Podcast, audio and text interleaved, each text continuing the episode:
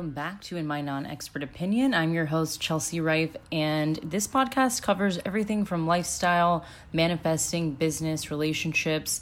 Lately, it's about living life on your own terms. So, this podcast is very special because I wanted to do a year in review basically solo rambling episode. I have gotten feedback that you guys like those.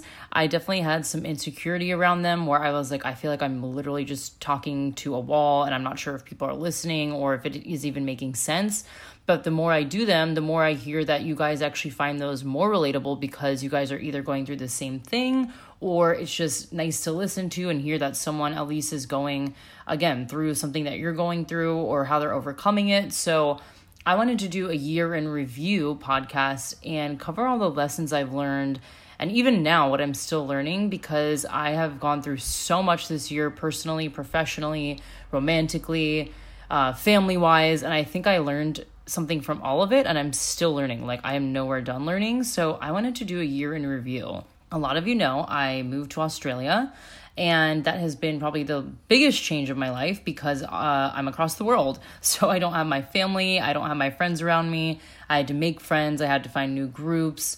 Um, it's been quite the adjustment, and it's just been crazy because even though they speak English, there's still so many different words they use.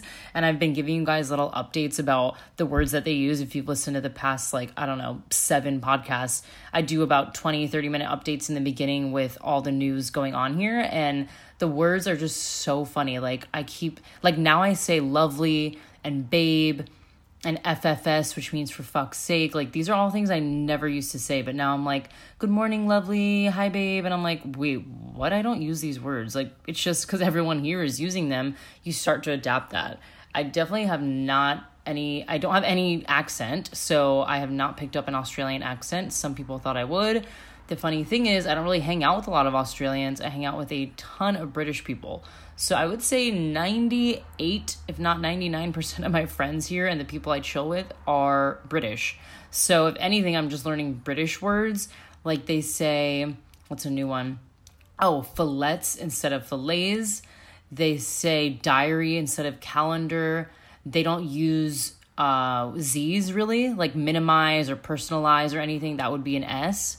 They use favorite or color, they spell it O U R. So these are all things that are really interesting because if I'm typing something or posting something, if I'm thinking about uh, you know Australians and and British, they actually are very similar because they're a Commonwealth. Australia is a Commonwealth of Britain, so there's a lot of similar words that I'm like, wow, I'm just not used to this. So funny little words and updates, but I would say the biggest adjustment is two things. One is the instability of living here, and the second is the age gaps of people. So I'll start with the instability. I knew when I moved here that I was signing up for that. Like, I knew I would be traveling. I thought I would live in Sydney for a little, then go to Melbourne for a few months, maybe go to Brisbane, maybe go to Perth, just places all over. And as I've been here, I'm like, wait, my visa's, I'm already five months into my visa. Like, I'm almost halfway done and I basically have stayed in Bondi. So it has been uh, eye opening for me to realize wait, Chelsea, you haven't even left really Bondi. It's time to go explore. But the instability in in the groups that you hang out with, in your schedule, in not having a routine, in the waves of people that come in and out because everyone's traveling. So I'll start with work. I just picked up another job, which is why honestly I haven't posted or done a podcast in a while because it has been so insane. I basically picked up a social media job for a music events company, which is really cool. It's honestly something that I've never done and it's a really cool company, but it's um, very time consuming because there was a New Year's festival and apparently the last two weeks of the festival or before the festival is when they do their biggest ticket pushes. And so I was basically thrown in the fire of you come up with a social media plan, create the content, look at the copy, all this stuff that really took up a lot of time. And then I work one day a week at a yoga studio during their influencer marketing. And then I also work a gelato job just to have some extra money. So with all the free time I had and it's being it's summer now, I was just like, uh, I don't have time to really like sit down, think about who I'm going to outreach to, edit the podcast, make social media content for it. I was just really overwhelmed. So on my days off, I was pretty much going to the beach, just chilling out, watching TV, which I used to do when I was like, had nothing to do. I would just watch TV. So I was like, I need to just chill the hell out. And then some family stuff happened. Um, there was a family emergency with one of my parents, and that was just such a huge uh, bummer. I don't really even know how to describe it. It was something completely unexpected. Everything is okay now, but it was so hard to deal with that I didn't even have the energy to post anything. I didn't feel excited to record. I didn't want to record. I didn't really feel like there was anything to update you on without telling you guys about that.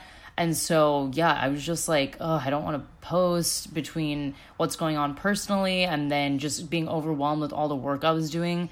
I just had no energy to be recording. So I do want to keep recording in 2020 and I will do more of these solo episodes because like I said I'm getting a lot of feedback that you guys like them.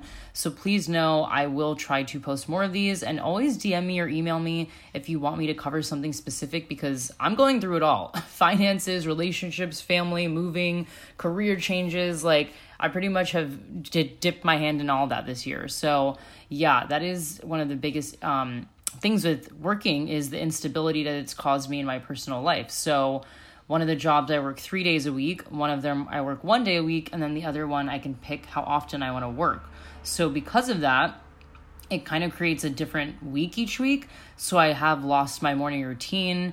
If you guys listened to this podcast probably seven, eight months ago, I was uh, like on top of the world with my schedule. I woke up at six, maybe six thirty. I was working out before work went to work, would come home and cook a healthy meal, clean, make my bed. Like I was on top of my shit. I was meditating, journaling, like, and it actually felt really good.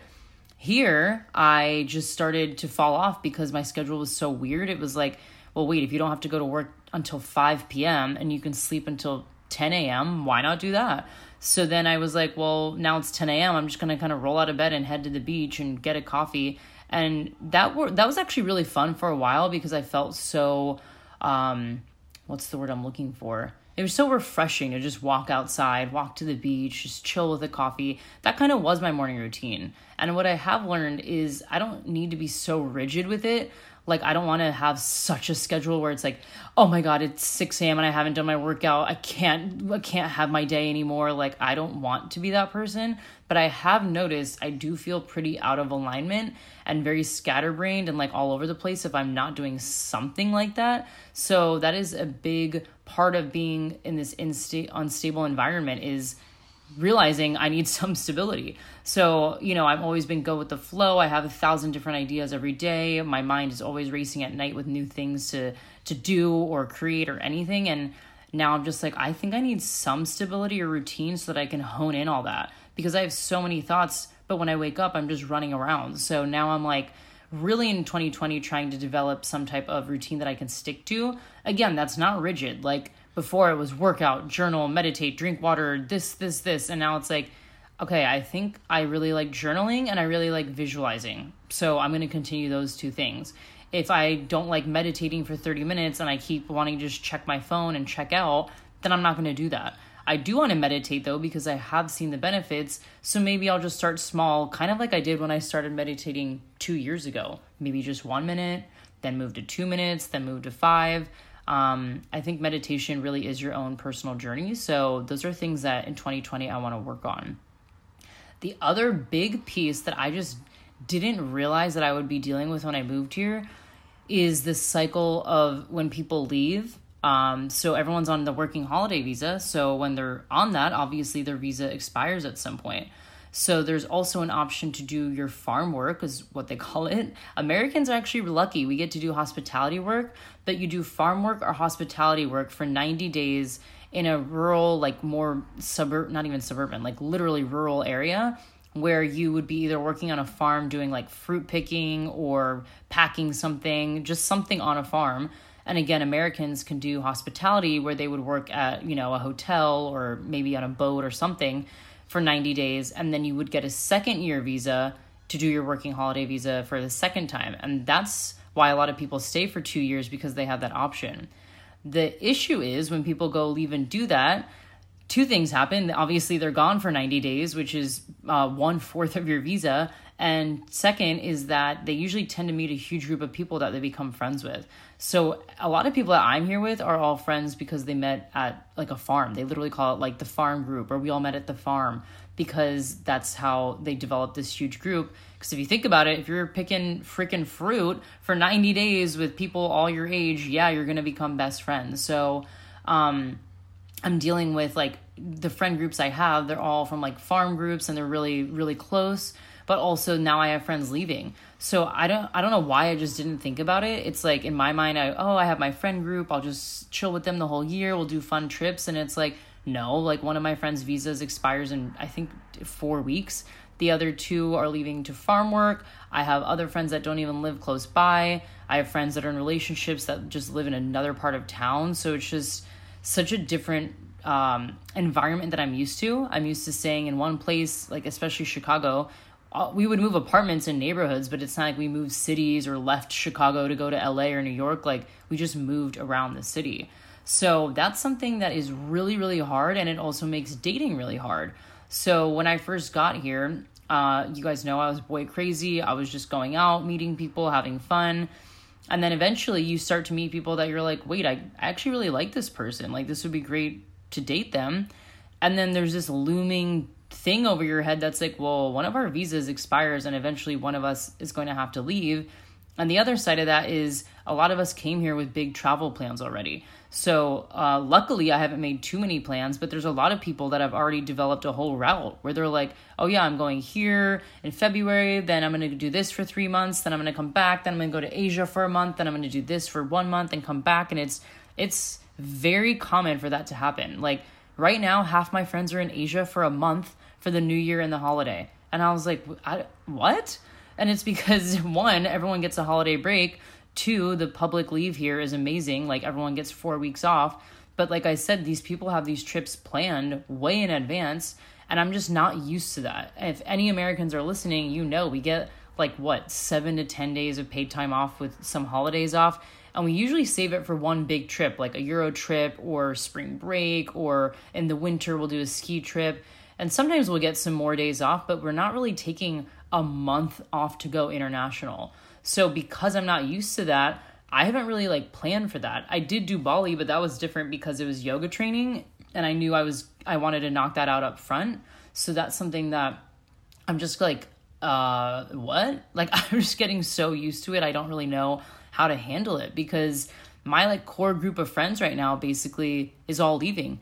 And yes, it's only 90 days, but I'm like 90 days flies by here and it also changes a lot. Like I could have a totally different group in 90 days. I could move in 90 days. I could be in another country in 90 days. Like it's just weird to think, oh, this friend group that you've hung out with, that you go to the beach with and you get drinks with and you guys are hanging out every other day, that they're just split up and there's nothing you can do because that's how everyone is. Everyone's visa is different here.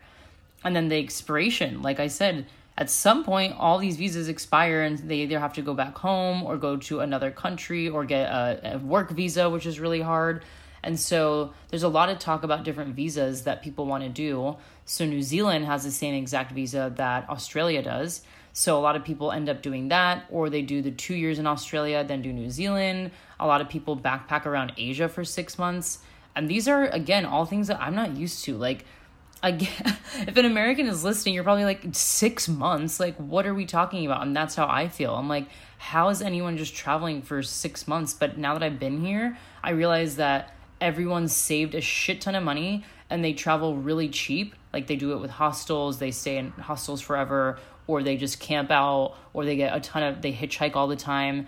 And in America, like, all that stuff is unheard of. Like, you don't stay in a hostel, you go to a hotel or Airbnb no one really hitchhikes. Like, I don't know the last person I talked to that hitchhiked in America. No one is saving a ton of money for a one to six month trip because we don't get that much time off unless you quit your job like I did.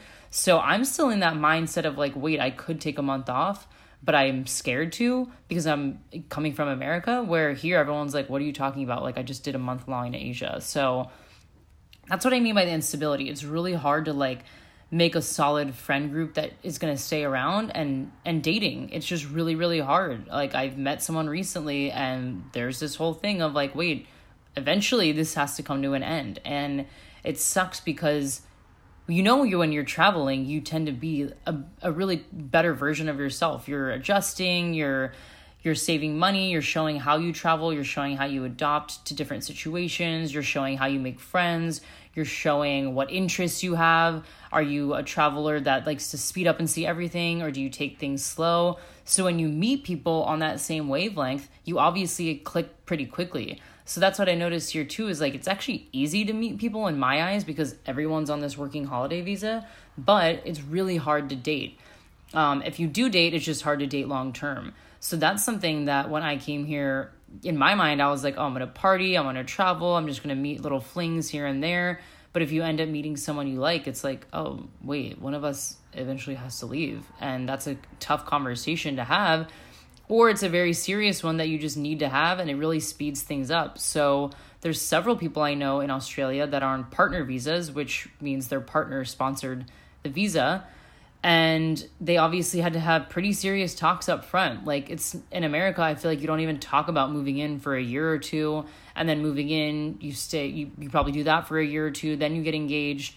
Where here it's like, uh, my visa's running up. Are we going to stay together or not? Because if so, we either need to move in or we need to get a partner visa or we need to both move to a new country. Like, there, these are just conversations that I have never even wrapped my head around or been in. And so I'm learning now, like, if I do meet someone and, and you start dating, like, you really need to be prepared for either it to A, come to an end, or B, for someone to be flexible and adjust their plans which is hard because like i said if you plan a whole trip out for six months you're not going to just put that on the back burner.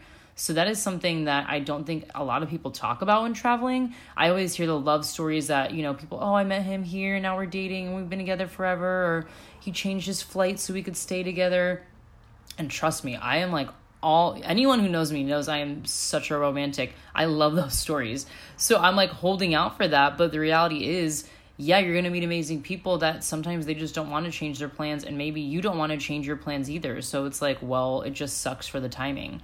So yeah, dating here is definitely different, and I'll probably do a podcast about that more. So the instability of moving has been wild.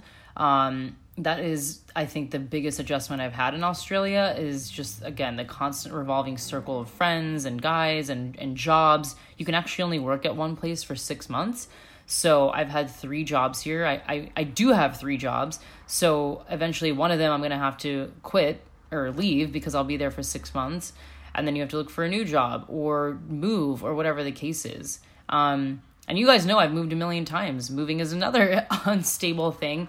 I'm pretty used to actually picking up and moving, but here it just happens so much. I'm on my third flat and I have to actually move out in February because they're renovating it which sucks because I actually really like this place. I have a little balcony, I have uh, my own room, I have a really nice bed, and unfortunately, we have to move out in February, so I'm gonna have to move again.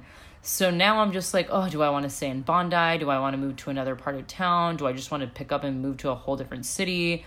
Do I want to just save a ton of money and travel? Like, these are all options I've never had to deal with before, and so it's pretty overwhelming. I actually called my mom the other day so upset because I was so overwhelmed. I'm just like, this is not a life I'm used to. Like in America, when you say you love traveling, it's because you would travel every year or you would travel every month. You know, like I traveled all the time on my little three day weekends. I would go somewhere or I would save all my money and go on a big trip in Europe. Here, when people say traveling, like they're constantly on the go. I have a friend that's traveling all through Australia that has basically been in a new place every two weeks like new friends, new car rides, new hostels, new campsites. And I'm just like, I wasn't prepared for that level of traveling. And that has really opened my eyes to the possibilities I could have while traveling, but also just a whole different side of traveling that I'm completely unaware of. So that's been really interesting.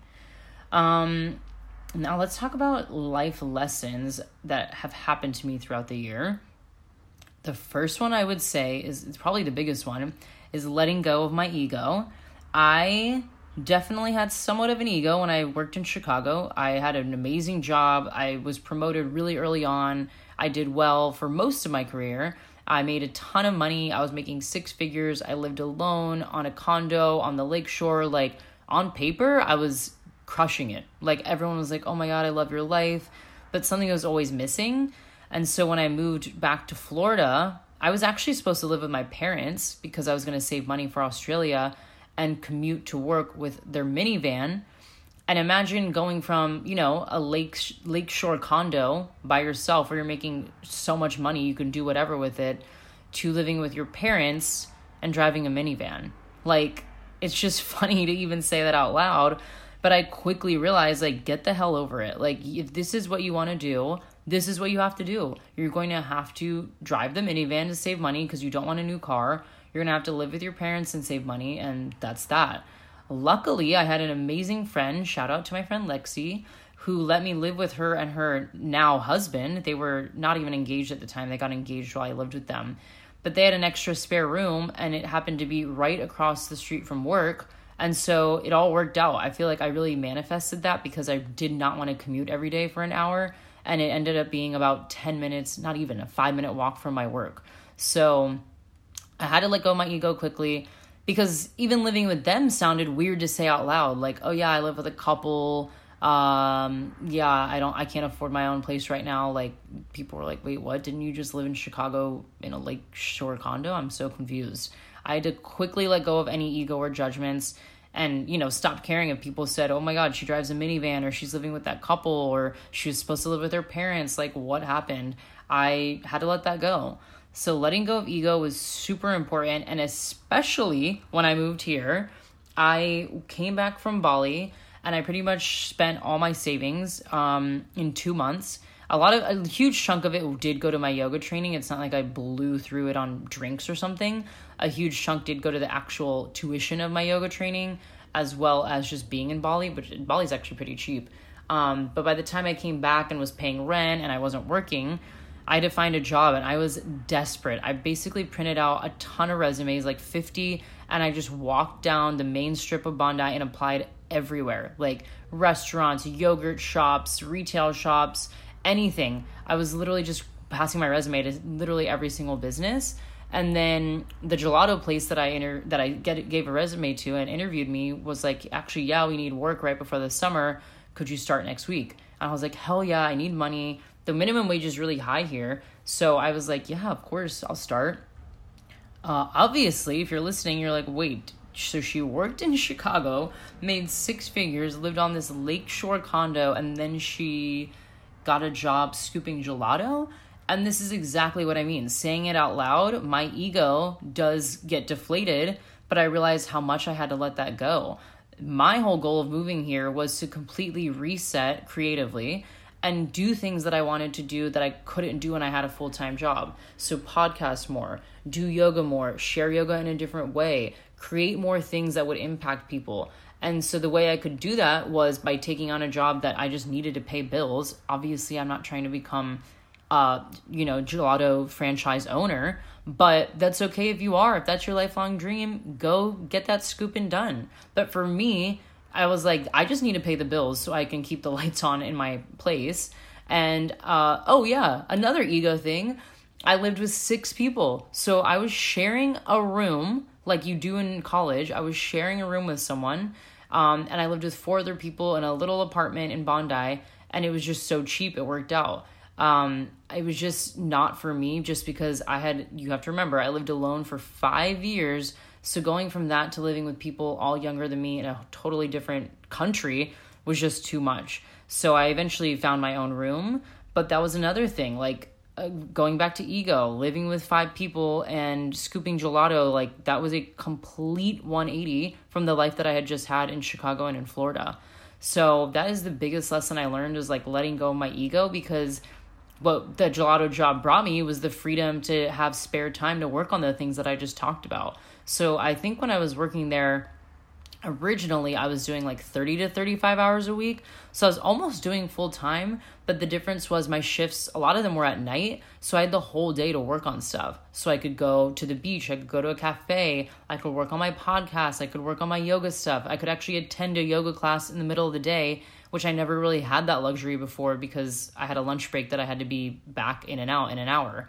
So I really actually as much as the gelato job like sucks in terms of the day-to-day activities I'm doing, like I'm washing dishes, I'm taking out trash, I'm mopping the floor, it gave me the freedom and the space to create and do what I wanted to do. So I had to just flip the script with all that stuff instead of being like, wow, I work at a gelato place and I live with all these people and oh my God, my life was so much better before. I had to completely reframe my thoughts. So I said, you know what? The gelato place is giving me all the time in the day to go explore. I can see what I want to see, do what I want to do, whatever. And on the flip side of that, living with all those people taught me to share space. It taught me like how to just make friends and, and interject myself into a group that's really close. Um, like I said, I ended up moving, but uh, even living there for a few weeks or a month taught me so much. So reframing is something that I've had to do a lot of this year, but it really had started with letting go of my ego and swallowing my pride. I cannot tell you how hard it was to let go of the life I had in Chicago. Not to like internally, I didn't have a problem, it was out loud. I cannot tell you how many people ask me if I was moving here for a boy to find a husband or to uh, what was the other thing? If it was just a work transfer. And I was like, no, neither of those things. I'm not getting work transfer. I'm definitely not going to find a husband or a boy. Like, of course, it'd be nice if I meet someone that that's not the goal. There's a lot cheaper and less dramatic ways to go find a husband. So those questions were insane. And I get it though. Like, moving abroad for a year and leaving a pretty cushy job is pretty unconventional. So I understand why people ask that. Like I I can understand if I hadn't really traveled before and someone told me like, "Yeah, I'm leaving the job that I actually love all my coworkers at and we have an amazing office and I make good money and I have fun in my town." I'd be like, "Well, then why are you leaving?" So I do understand why people ask that. It's just I want to kind of put a PSA out there just because a girl leaves to a new city or wants to do something new with her life does not mean she's going to quote unquote find a husband. Um, if any of you know me, it's quite the opposite. I'm like kind of a commitment phobe where I almost feel like if I settle down, I'm letting go of my freedom. I have definitely learned since I've been here from meeting so many amazing people. That's not the case. Like you can build a life together. But when people ask me that, I was like, that is the last thing I'm going to do is find a husband when I'm there to travel and basically like party for a year. So, um, yeah, the swallowing the pride thing, I had to let go of that. I had to just deal with people's questions, put on a smile and answer. And there was definitely some judgment in people's tone. Like, so you're what? You're you don't have a job, you don't have an apartment, you don't know anyone. And I know it just comes from concern too, where people are like, well, what is she gonna live on the streets and just beg for money? And it's like, give me a little more credit. I can figure things out. I'm pretty resourceful.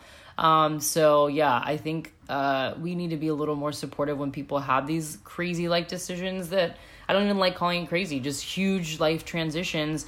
Just support them. Just be like, wow, that's so brave of you. You're killing it. I know so many people right now that are so miserable in their careers, in their relationships, with whatever is going on in their life, and they're too scared to change it for fear of judgment. I can I can totally relate. I did that for probably about a year before I even moved to Australia. I was like, no, I'm not going to do that. People are going to question me. Everyone's going to think I'm moving for a reason I'm not. Uh, people are going to question my finances. People are going to question why, and I it's just too scary to deal with all that.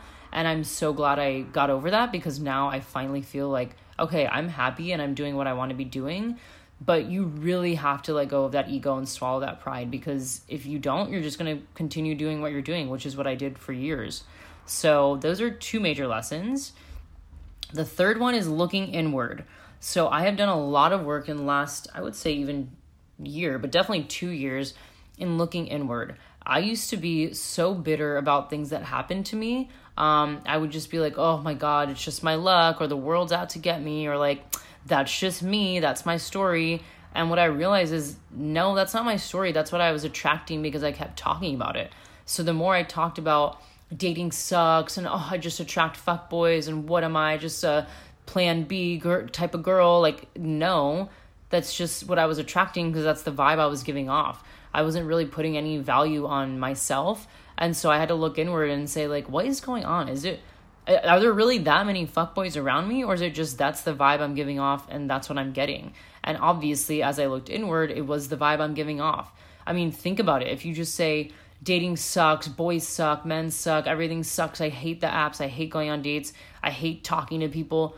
Then what kind of person is going to be like, wow, that girl, eh, I cannot wait to talk to her and settle down with her? Like, that's even crazy saying that out loud, but that's the vibe I was giving off. And even when I was going on dates, I'll actually never forget this. I went on a first date and this guy was like, What is your vendetta against guys? And I was like, Oh shit. Like, I had such a chip on my shoulder about men and dating and like showing them who's boss and I'm independent and don't touch me and I'll do everything myself. Like, it obviously was not uh, uh, someone that anyone wanted to be around in terms of romantic dating. I mean, that's the part of looking inward. You start to look inward and say, well, what would I want? If I went out with a guy and he's like, yeah, girls just suck, dates always go horrible, I just keep getting the worst girls. That energy is so like low vibe and negative. You're like, well, okay, bye. I guess I'll leave. And that's what I realized I was doing. So I do think looking inward can be a huge help and it's not easy. Like you have to be really honest with yourself and admit things that you don't want to admit. Like I didn't want to admit that I was allowing that into my life, but it's like, um, yeah, I was. Uh, I have to admit that. I can't just blame everything on the other person. I allowed certain people to stay in my life. I allowed people to cross boundaries. I allowed myself to ignore red flags just because I wanted to stay with someone. So looking inward has been such a big deal this year. Um, not only this year, but last year. But I would say this year, the looking inward, I would say 2017 looking inward was about like men and relationships and boys. 2018 was looking inward with myself and like health and wellness and, you know, why am I not seeing results or like what am I doing wrong or why do I not care about my health? Where this year it was kind of everything, but also looking inward with judgment of others. Like I said, I know people that you will never get to see their art, their dancing, their creative side, anything because they're too scared to show you. That is what I started to look inward about when I started getting hesitations about moving or even doing this podcast or starting the yoga business that I'm starting. There was a huge part of me that was like, God, it would just be so much easier to cruise through till I have to retire, just get my retirement money, chill out, travel, it would just be so much easier and so much more stable. But I was like, I don't want that for myself. Like, if I were to make a movie of my life, I'm gonna get a little ex- existential here. If I were to make a movie of my life and I was watching myself as the main star, and you know, there was a plot line that said, you know, she was about to move to Australia and she was about to do all this fun stuff, but then she decided, you know what, let's take the easy route and just 40 more years, grind it out at this job and retire. I would be like, well, wait, that part of the movie sucks. Like she could have had this whole life that that she was ready. She had the money, she had the support, she had the mindset, but she just let the fear of others get to her or the judgment. And so I like to do it a lot whenever I'm questioning myself or um, doubting anything that I have going on in my life. I kind of look at myself as a movie and like do i want that movie to just continue the way it was? Or is it going to be that fun plot twist that it's like no she did something else? And that sounds like very pinteresty and cheesy but i'm serious. Like i'm i'm really big with visualizing things and i feel like i visualize living by the beach in sydney and now i live in freaking bondi beach. I visualize what my life would be like here and having free time to do things. That's what I have come to find is true. So I'm really big on visualizing, and I think that started with looking inward because I had to recognize what were my blocks, what was my limiting belief around dating or relationships or careers or anything because there's always that that we have to get over. Like half the jobs I even have now, I'm like, I don't even know how I got hired. Like, not in a way of I'm unqualified, but I was like, I just, if you look on paper, I don't feel like it matches up. But then I have to remember maybe it's the vibe I'm giving off where they're like, we can just tell she's a hard worker. We can tell she's going to get this done. We don't have to doubt her. She's loyal. She's reliable. Like that stuff matters too in job interviews. So that's what I also had to look inward on is like, why am I so scared or insecure about certain jobs that I have? Why am I so scared or insecure about if I want to do something for myself? Like, anything. This can go from like dyeing your hair to getting a tattoo or piercing to moving to dating someone to uh, anything, a career change. Like there's a lot that we care about when it comes to others' opinions, and looking inward is really, really going to help you get over those limiting beliefs because I cannot tell you how many things I had to deal with that I was like, God, I hate admitting this about myself, but it's true. And that goes back to dating and careers. And now I'm still working through it. There's still stuff that I have issues with all the time. Like, I have a ton of limiting beliefs right now, especially around money, as I start to think about my businesses and, um, you know, podcasting and yoga. I don't think I'm bad at podcasting but for some reason i'm like have some weird resistance about promoting myself to a network or a sponsor or a brand even though i get feedback that people like it and it's relatable and i have a good voice there's some weird limiting belief where i'm like oh well i'm not a celebrity or an influencer or i don't have proper equipment or i'm not the right fit or whatever the case is. Like i'm dealing with that stuff on a daily basis.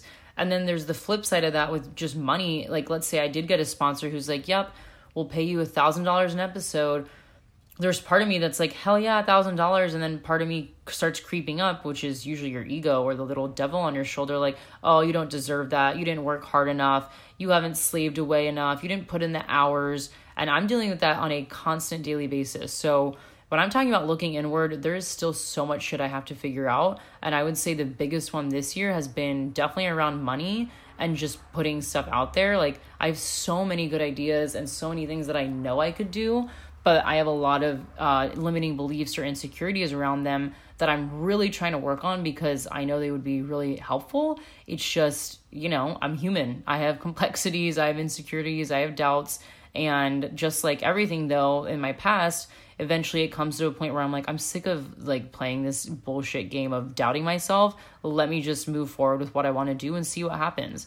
Um, that's how I started this podcast. If you guys have listened from the beginning, my logo was created on Canva. I recorded, um, I don't even remember how I recorded, honestly. My first few interviews were probably a little more rigid.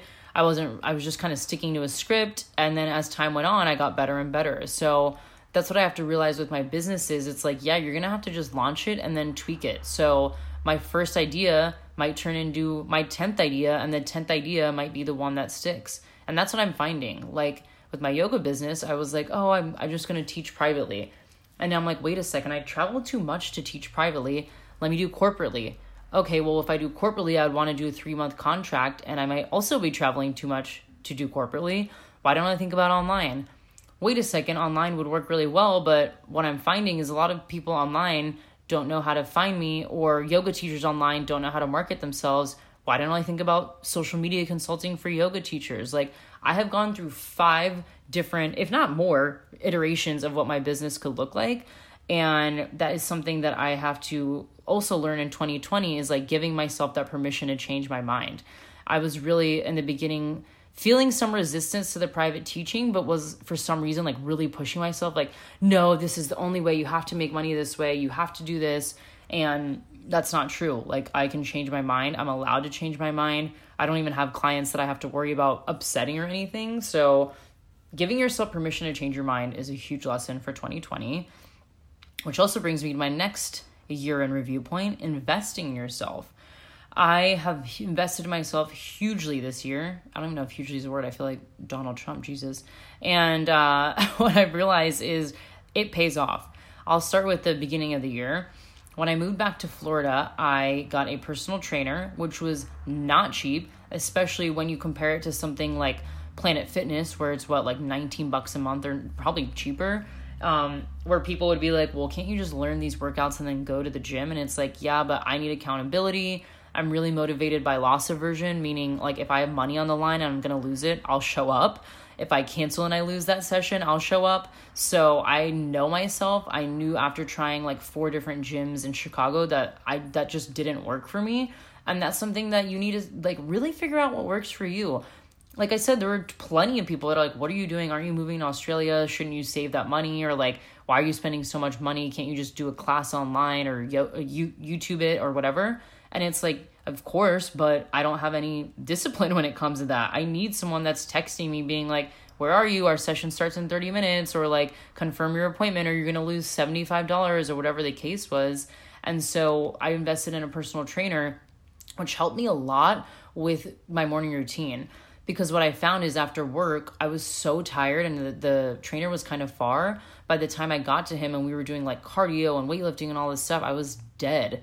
And so I was like, there has to be a better way. So let me just try in the morning and just get up early and see if that helps me boost my energy. And it did. And if any of you knew me like two, three years ago, I hated waking up in the morning. Like, I love napping. I would push my alarm to the last possible second. I would roll up to work right on time, if not five minutes late. And getting that personal trainer not only helped me physically, but I would say definitely the discipline of waking up early and committing to something because what I did was book out all my appointments early in the week. So it just became part of my calendar, just like any client call. I was like, all right, I'm going Monday, Wednesday, Thursday. Like, no questions asked, unless it was something major like, I don't know, I had a birthday party or something. But even then, I don't have a birthday party at 6:30 in the morning, so yeah, I can knock my workout out in the morning and be done with it. So that really helped me with committing to my uh, health and fitness, and again, just that self-discipline and morning routine. So that was the first, I would say, big investment that I made. The second big investment in myself was probably into spiritual stuff and yoga. So yeah, yoga training was not cheap. It was probably like $2,000 and I like to be transparent about that because I want people to know the investments you have to make in yourself to see change. And I'm not saying everyone has $2,000 to just go to yoga training. I'm sure there's cheaper ways. I'm sure there's you maybe you need to save up longer. I knew that's what I wanted to do when I moved to Australia, so I saved up for it. So yoga training was a huge investment that I will never ever like ever take for granted. I learned so much in that 4 weeks that I can't even explain. And I went into it pretty open-minded, but then there were definitely parts of yoga training where I was like, mm, okay, this is a little too much or I would never do this back home or what like why are we doing this so much? And then by the end of the training, I was like, wow, I feel like a total 180. I feel a shift in my energy. I feel like I'm much more open, even more open minded. Like sometimes you think you're open minded and then you get tested and you're like, oh, actually, I'm not that open minded. And so I really had to become open minded just because there were, everyone was from a different country. Like literally every single person was from a different country. So hearing about their views on politics, religion, relationships, sexuality, yoga, spirituality. Like these are all conversations we had because we were together for 28 days in a villa. So yeah, you're going to talk about more than yoga. And that investment was more than just like the yoga aspect. It was such a mental investment that I could not be more grateful. And even while I was there, I invested in myself. So when we had days off, I would go get massages and part of me felt guilty because I was like, oh, I'm already in Bali in this beautiful villa getting my yoga training. You know, people would die to do this. And it's like, that's that's not my problem how people want to perceive my situation if i if i wanted to please everyone imagine doing that. Like, what would I do? Take a survey? Like, what would everyone like me to do during my day off in yoga training? Okay, great, I'll go do that. Like, that's insane. So I had to let go of that guilt of like, okay, I'm gonna have a full self care day. And if anything, this yoga training was so intense, we deserved it. We were in anatomy class, his, history class, doing yoga two hours in the morning, meditation, like very intense stuff, a lot of looking inward. And so, yeah, I do need a day off to go reset. So, I would invest in like massages or pedicures or uh, anything. Like I was just anything self care or wellness, I was investing in on my days off in yoga. And I would say one of my favorite things I invested in while I was there was birth chart reading. So I'd always wanted to get that done because I love astrology, but I really, my astrology knowledge was like very limited. It was kind of just like magazine horoscopes or just reading them online or getting the app CoStar and reading about it. But then I was like, there's so much more to it than the daily horoscope. I would really like to know about it. So I did a birth chart reading, which was probably like $150. And it was so, so eye opening that I was like, uh, wait, what? I wasn't even expecting that. He was just telling me all these things about how I am so ideas like i have so many ideas and i'm going to do something with media and I'm going to end up with a foreigner and all these things that I'm like, he didn't know anything about me except my first and last name and my date of birth and the time. So that showed me that, wait, okay, this astrology thing, there might be something to it. And what was interesting is he said in Vedic astrology, which is what the birth chart reading was, the sun, I think this is right, the sun is your mom and the moon is your dad. And so that's why when I got my little sun and moon tattoo, it meant a lot. It meant like there's always lightness and darkness. The sun will always rise the next day, etc. But then I was like, this also kind of represents my mom and dad because I really loved what that birth chart reading brought me. So yeah, I was investing in myself left and right in Bali outside of the yoga training and then um, i really i feel like benefited from all those results. Like i had such mental clarity after. I felt so much different about so many things. Like i had really really deep conversations with people about grief and relationships like i said sexuality like so many things that i just don't really talk about. You know when you go out with your friends to dinner you're not like let's talk about grief or let's talk about sexuality and being closed off. It's like, no, let's talk about boys and partying and how much we hate our jobs and exercising and how bad we were because we ate a cupcake, blah, blah, blah. That's like a lot of what my conversations were, which is why when I traveled, I loved traveling because you never really had those conversations. So, yes, investing in yourself is important. That was the, I would say, second biggest investment. And then the next three were into business coaches. So I invested in a business coach named Morgan, who is very knowledgeable, very savvy, and she was helping me with yoga stuff and we basically just get on the phone and I say like here's my ideas and she'll say like okay this is what you're going to do. Right now you're going to reach out to 10 people on LinkedIn or you're going to email people. You're going to make a list of 10 more people you're going to reach out to tomorrow. You're going to pick a day that you're going to go in and and have coffee. You're going to say this. This is what you're going to draft up. So it's very like tactical and action oriented of like we're not just bouncing off ideas. It's not a brainstorm. It's literally like, no, while I'm on the phone, you need to email these 10 people. So it's nice because the issue I have here that I have talked about a lot of times is self discipline. Is like sometimes I get overwhelmed with how much I need to do or what I need to do that I just don't end up doing it.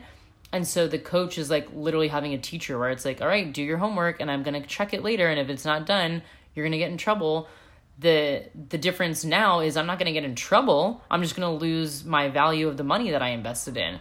So, yeah, it's expensive. It's not cheap. I'm spending hundreds of dollars on these calls, but the value I'm getting out of it is someone telling me, Chelsea, this is what you need to do that knows what they're doing. So, it's not someone that is like, you know, a random that is just telling me what to do. They're actually giving me homework to do. And it's like, if I don't do it, that's my loss. I lose the money I hired them to help me do a job. So if they're helping me do that job and I'm not executing, like that's on me. So that was the first coach. The second one was um, Emily Sussel. She'll be on the podcast soon.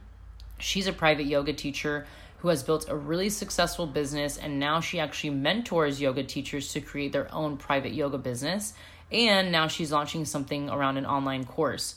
So I'm actually joining what I guess they would call a mastermind, where we have like little modules to watch, and then we have weekly calls where we brainstorm around tons of different things like client pushback, payment, invoices, um, marketing yourself, following up, finding leads. These are all things that, yes, I was in corporate America and I understand business, but not for myself.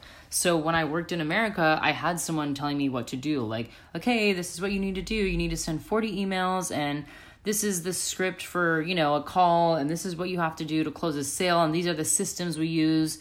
Where now it's like I have to buy all those things. You know what I mean? Like I need software that houses all my clients. I need to do email marketing. I need to do social media marketing.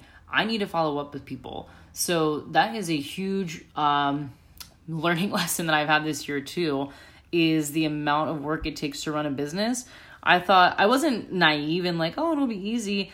I just didn't think there would be this much to do. And every time I get on a call or, or watch anything around, and you know, launching a business, I'm like, oh my god, I didn't even think of that, or that's a good idea, or oh my god, I didn't even think about that one thing that I should definitely have put on my website. So there's just a lot that goes into a business, and uh, but that's what I came here to do. You know, that's what I wanted to do. That's why I ultimately moved to Australia, like I said, was to create things that would make impacts on people. And if I'm going to do that, yeah, there's going to be a lot of work involved. If it was easy, everyone would do it. So that was another piece of investing in myself was Emily. And then the third one was Sophie Nick, who was just on the podcast. So she is amazing. She, I went into that very like business focused, like, okay, this is what I want for myself. Let's talk about money. I want to see how I can attract more money in my life, blah, blah, blah. Like I said, I do have a lot of weird limiting beliefs around money. Um, and I'll tell you a few of them. Some of them are like, if I get wealthy, I'll lose the circle of friends that I have. If I make a lot of money, people will think I've changed or that they won't want to be around me. If I make a lot of money, I'll blow through it and be broke. Like these are all things that I've thought about and Sophie really helped me go through all that. Like we all know people that are wealthy that are not assholes and we still hang out with them. If anything, these people that have a ton of money are usually very uh, they're really helpful. They usually enhance our lives. So she had me do an exercise where she's like, if you were wealthy, what would you do with that money?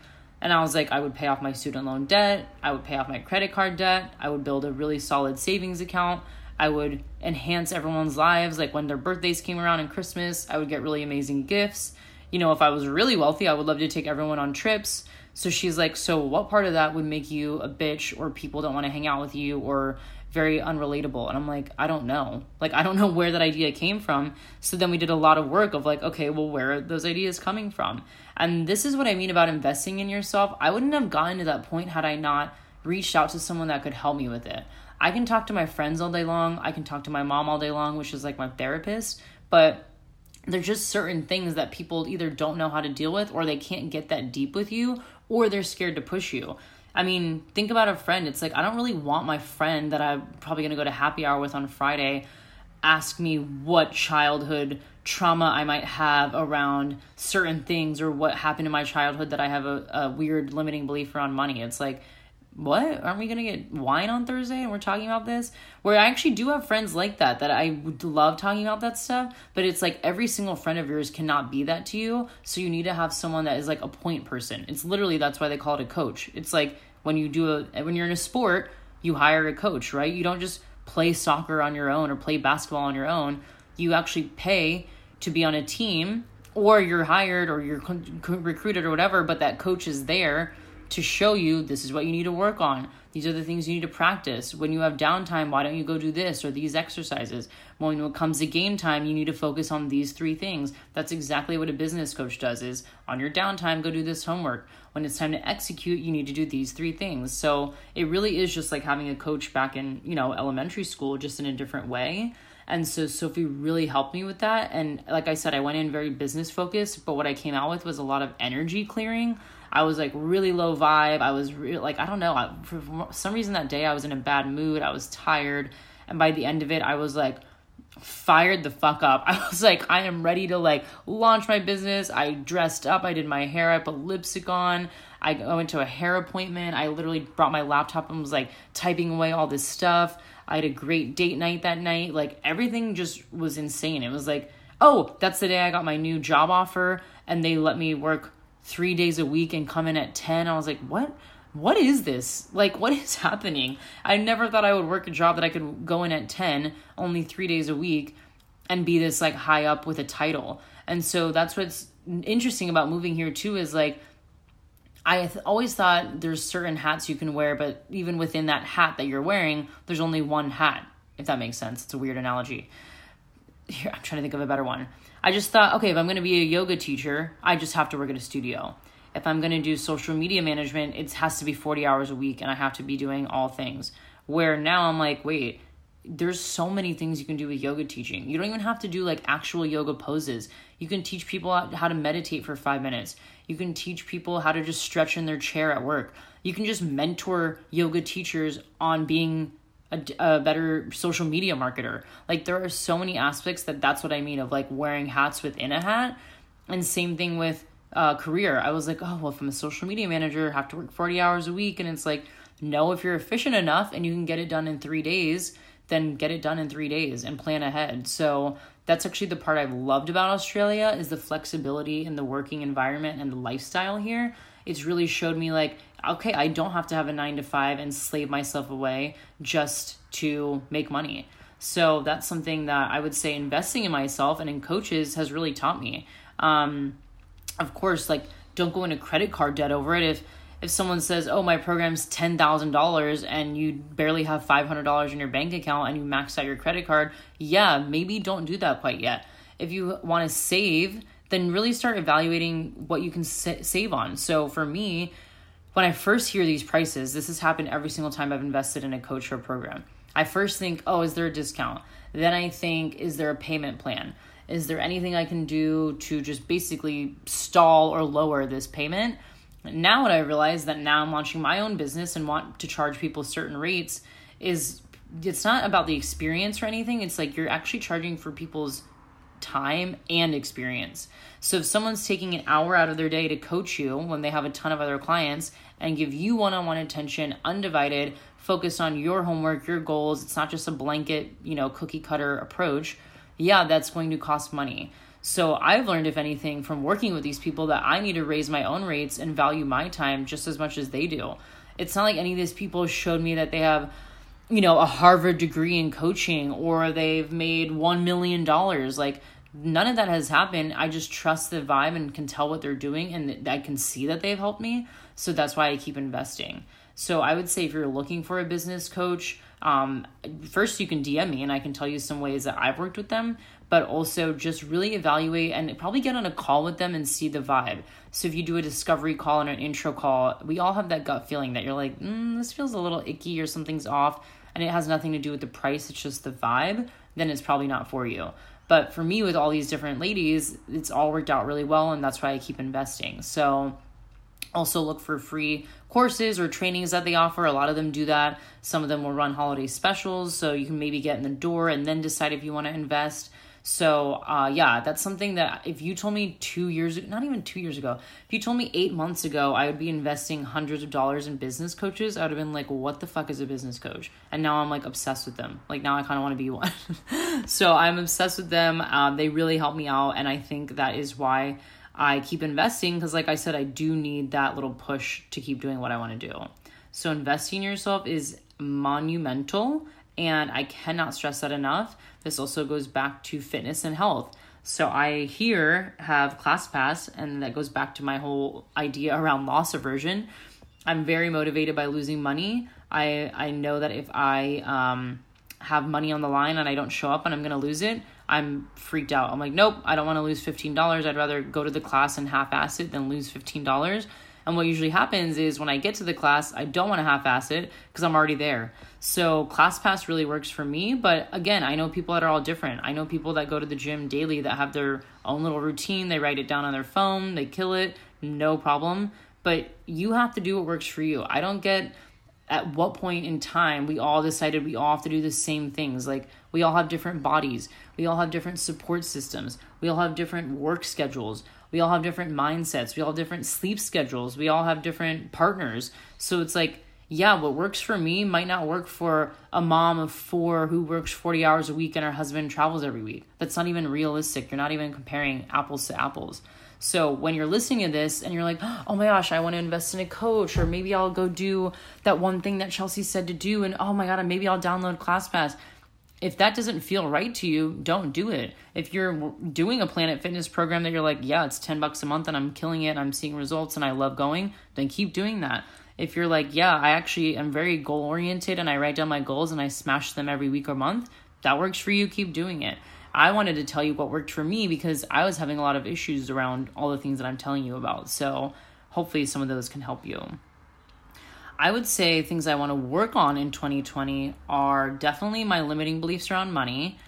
Even now, like I, I have my yoga site up, I have my branding up, I gave a little freebie journal away. I have so many amazing ideas. I have my social media content, like so many ideas and there's just this part of me that is so resistant that I'm like almost scared to get a client and I don't know why. Like I know saying it out loud sounds crazy, but it's true. I'm just like I don't know what happened. I'm like it, eh, there's some resistance around making money from yoga. And I think that comes with the yoga world in general. I think a lot of yoga teachers feel the same. We're taught to, you know, teach free classes and yoga is such a privilege. Let's just share the healing side of it and it's like, yeah, just like any other profession, you should be compensated for your time with yoga. So that is something that I'm working on in 2020. Definitely self discipline. I definitely want to get back into a morning routine. Again, I don't want to be rigid about it. I don't want to be like, oh my God, it's 7 a.m. and I haven't journaled, and oh my God, I can't do this. Like, my whole day's ruined. It's like, yeah, if I miss journaling a few days, that's fine. If I miss this a few days, that's fine. I just don't want to beat myself up but I have found lately that I haven't been doing any of that. My life feels a little like out of whack. So I want to get back to that. Um, what else do I want to work on? Oh, definitely relationships and dating.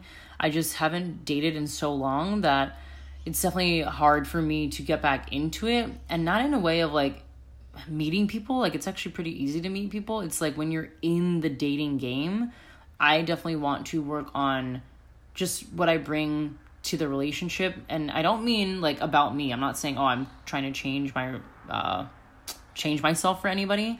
It's more of like what i bring in terms of what's the word i'm looking for like how i value myself i guess is a, a word to use so do i move everything around for someone do i jump when they say you know jump do i do this do i um, do i change plans for them like these are things that it's so hard when you meet someone, especially when you're traveling. You're like, well, we only have a limited amount of time. Let me just like clear my schedule and we'll hang out and do this fun thing. And I mean, hello, we're in Sydney. Everyone's basically on vacation 24 7. So it's like, let's do this and this and this.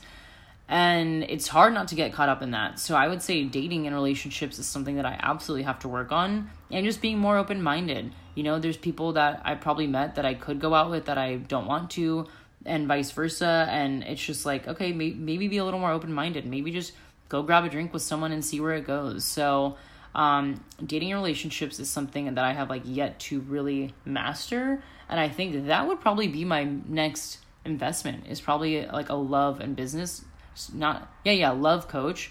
I know that sounds crazy because it's like, what do you like, just do you and find someone that loves you? But I'm like, I have so many not issues, but like ideas around love. Like I'm really scared of marriage for some reason, even though I have a, perfect mom and dad who are literally obsessed with each other.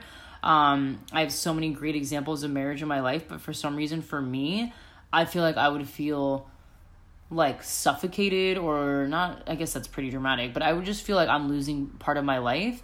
And like I said, I have actually shifted that a bit since I moved here where I'm like, no, you can actually build a life together and you just have to compromise a few things. I'm starting to see that like more mature side of partnerships. But yeah, I that's something that I definitely just need to like invest more time in. I've invested so much time and money in business, in yoga, in self-care, in taking care of myself that it's like okay, that's the one piece of my life that I really haven't tried to invest in more or really look inward on. Um, going back to my other lesson, I haven't really looked inward too much on that. So that's what I want to work on in 2020. And then just being more of a support system in terms of uh, family and friendship. So I feel like I'm definitely a, a good uh, listener and people can turn to me, but I want to make sure that when they turn to me, I'm actually listening and really supporting them and not just so like giving them advice based on my high horse or like on a soapbox that I'm on. Like, well, this is what I would do if I were you, or totally get it. But for me, what's worked is this, this, and this. Like, sometimes people just need to be like, you know what? Yeah, you're right. Or, yep, that sounds crazy, but go ahead and do it. Like, yep, I don't agree with that, but you do you. Like, that's what I mean in terms of support system. I definitely feel because I have so many life lessons that I've learned, I try to share them with other people. And it's like going back to my whole one to one comparison, like someone's situation is totally different. So when my advice comes through, it might be helpful, but it's not something that they're like, yep, just applied it and it worked because they might have a totally different situation. So that's something that I'm trying to work on in 2020 is genuinely listening to people. And when they're telling me something, not trying to throw the advice or life lesson that I've learned. It's just like listening, taking it in, letting them vent, and then if they ask for advice, I can give it, but I don't need to just like throw it at them. So that's something that I definitely need to work on. And I would say lastly is my Americanism. I guess that's a nice way of saying my American ignorance. Um, I think there is somewhat of a superiority complex in Americans when we travel because our country is so big and we have so many different cultures and food and and people and everything that we think well when we travel we've seen it all. Like we've seen snow we've seen sun we've seen mountains we've seen southern people we've seen northern people eastern western whatever. We've seen this type of food and this type of food. So when we go somewhere we tend to bring that like americana with us. Like oh well yeah we have this in america or that's not how we do it there. Uh, that's not how we say that. And i notice i do that a lot where i'm like well that's not how you say it. And they're like well we're in australia so yeah, it is how you say it. And I'm like, oh yeah, duh. If someone came to America, if an Australian came to America and said, that's not how you say it, and we would be like, "Well, you're in America. Like, yeah, you have not you have to say it like that, but like that's the common word that's used." I have found that I do that a lot. Like they write the date differently. They do um day, month, year, not month, year, day. And I'll type like that and people are like, "Hey, can you please, you know, type it the other way like especially at work." And I get confused cuz I'm like 112 to me is January 12th.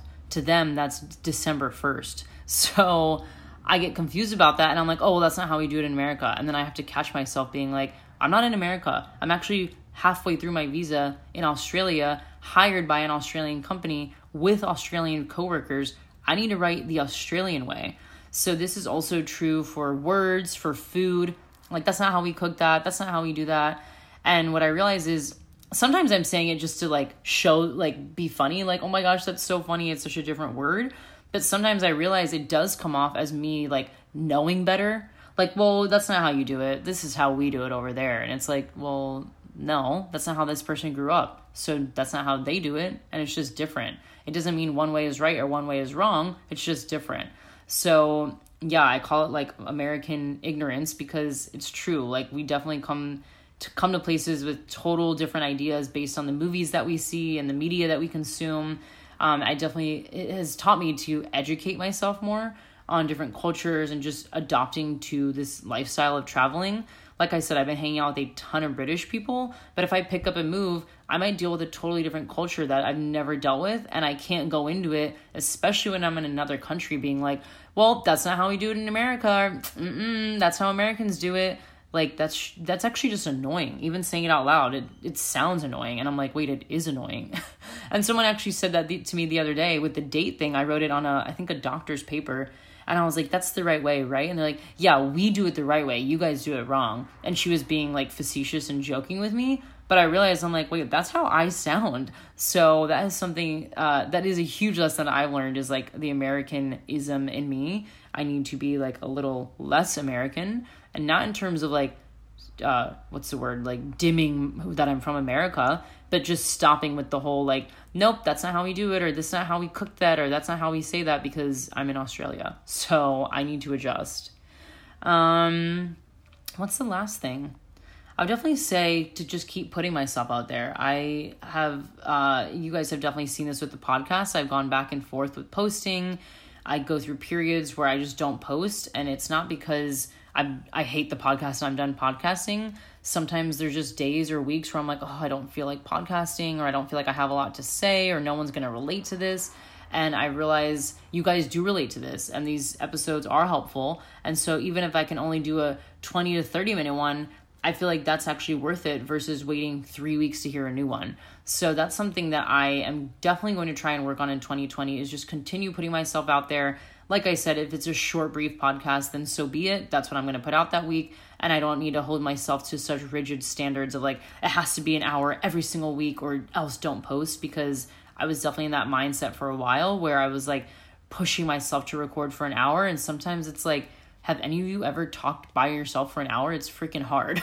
So I'm talking a lot now because I'm basically recapping my year, but that doesn't mean every week I'm going to have to, I'm going to be able to talk about something new especially if I get into routine with work and life and money and whatever, it's like I'm not really going to have a lot to update you on. So I just need to get over that I'm going to have an hour of content every week because that's not going to be true.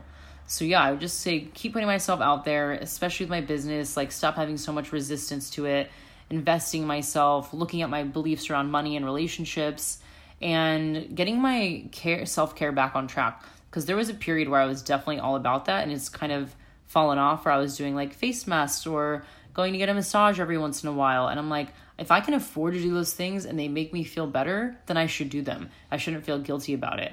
If I feel guilty or like, wow, I really should not put all that money into that haircut or whatever the case is, and it doesn't make me feel good after, then I shouldn't do that. So I think really the point of this podcast is do what works for you, do what makes you feel good, but also have the capacity to look inward and say, if something's not going right in my life, why is that? And that's where I'm at right now with like money and business and relationships. It's like, is it just bad luck or is there something internally that I'm not really recognizing that I'm causing a huge block in?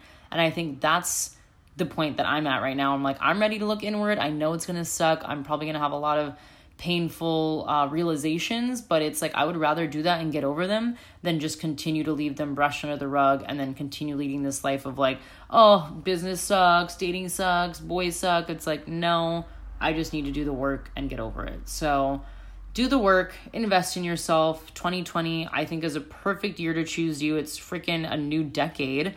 So, if there's anything that you should be doing, it's focusing on yourself especially if you think you're lacking in any area of your life. So if you want to start a podcast, a blog, uh, a sketch, a sketch Instagram, like I'm following all these um, line art Instagrams now, and I'm obsessed with them. Like I'm about to go buy a sketchbook because I'm so inspired.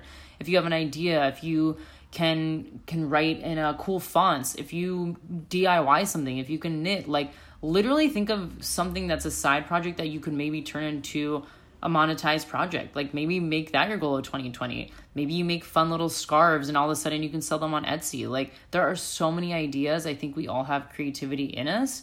We just tend to put it on the back burner in favor of a more stable life. But I think if you can really start carving out time for that, you'll start to feel more alignment because that's how I feel with this podcast. I actually wanted a podcast today because I felt so out of alignment. I'm like, why am I feeling this way? Like, everything's fine. I'm making money. I have my jobs now where I'm not struggling to pay rent. I live by the freaking beach. There's sunshine. It's summer. I have funny friends. Like nothing was really, uh, you know, on paper going wrong. But I realized, oh, that's because I hadn't really done any of my creative stuff. Like I kind of put everything on the back burner for a second. I haven't been podcasting. I've devoted like 10% of my time to the yoga stuff. And that's what I'm like, you know what? I'm going to sit down today and podcast. I'm going to go buy a sketchbook and I'm going to start making a vision board for 2020 and that's the goal. So that's it. That's a that's my year in review.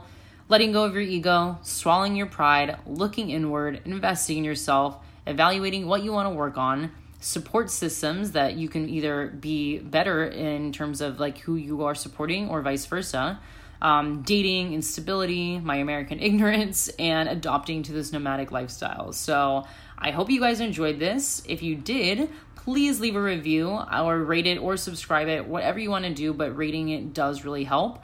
Um, leaving a review also really helps because, like I said, I think some people might have not heard of this podcast and they might not know what it's really about. So, leaving a review is so, so helpful. You can also check out my website inmynonexpertopinion.com or you can write into me at an email with hello at inmynonexpertopinion.com and let me know in 2020 if there's any guests that you want on or if there's any topics that you want me to do these solo pods on. Because i'm happy to do them. There's just sometimes where i'm like uh, i don't really know what to talk about or like did we already discuss this three times? I don't know. So let me know. I am happy to cover them. And yeah with that, I will let you guys get to your 2020 goals. This is the perfect time to write them down, and I will start trying to record more consistently so that you and I can be on the same page in 2020 with aligning with ourselves. With that, I will talk to you guys next week.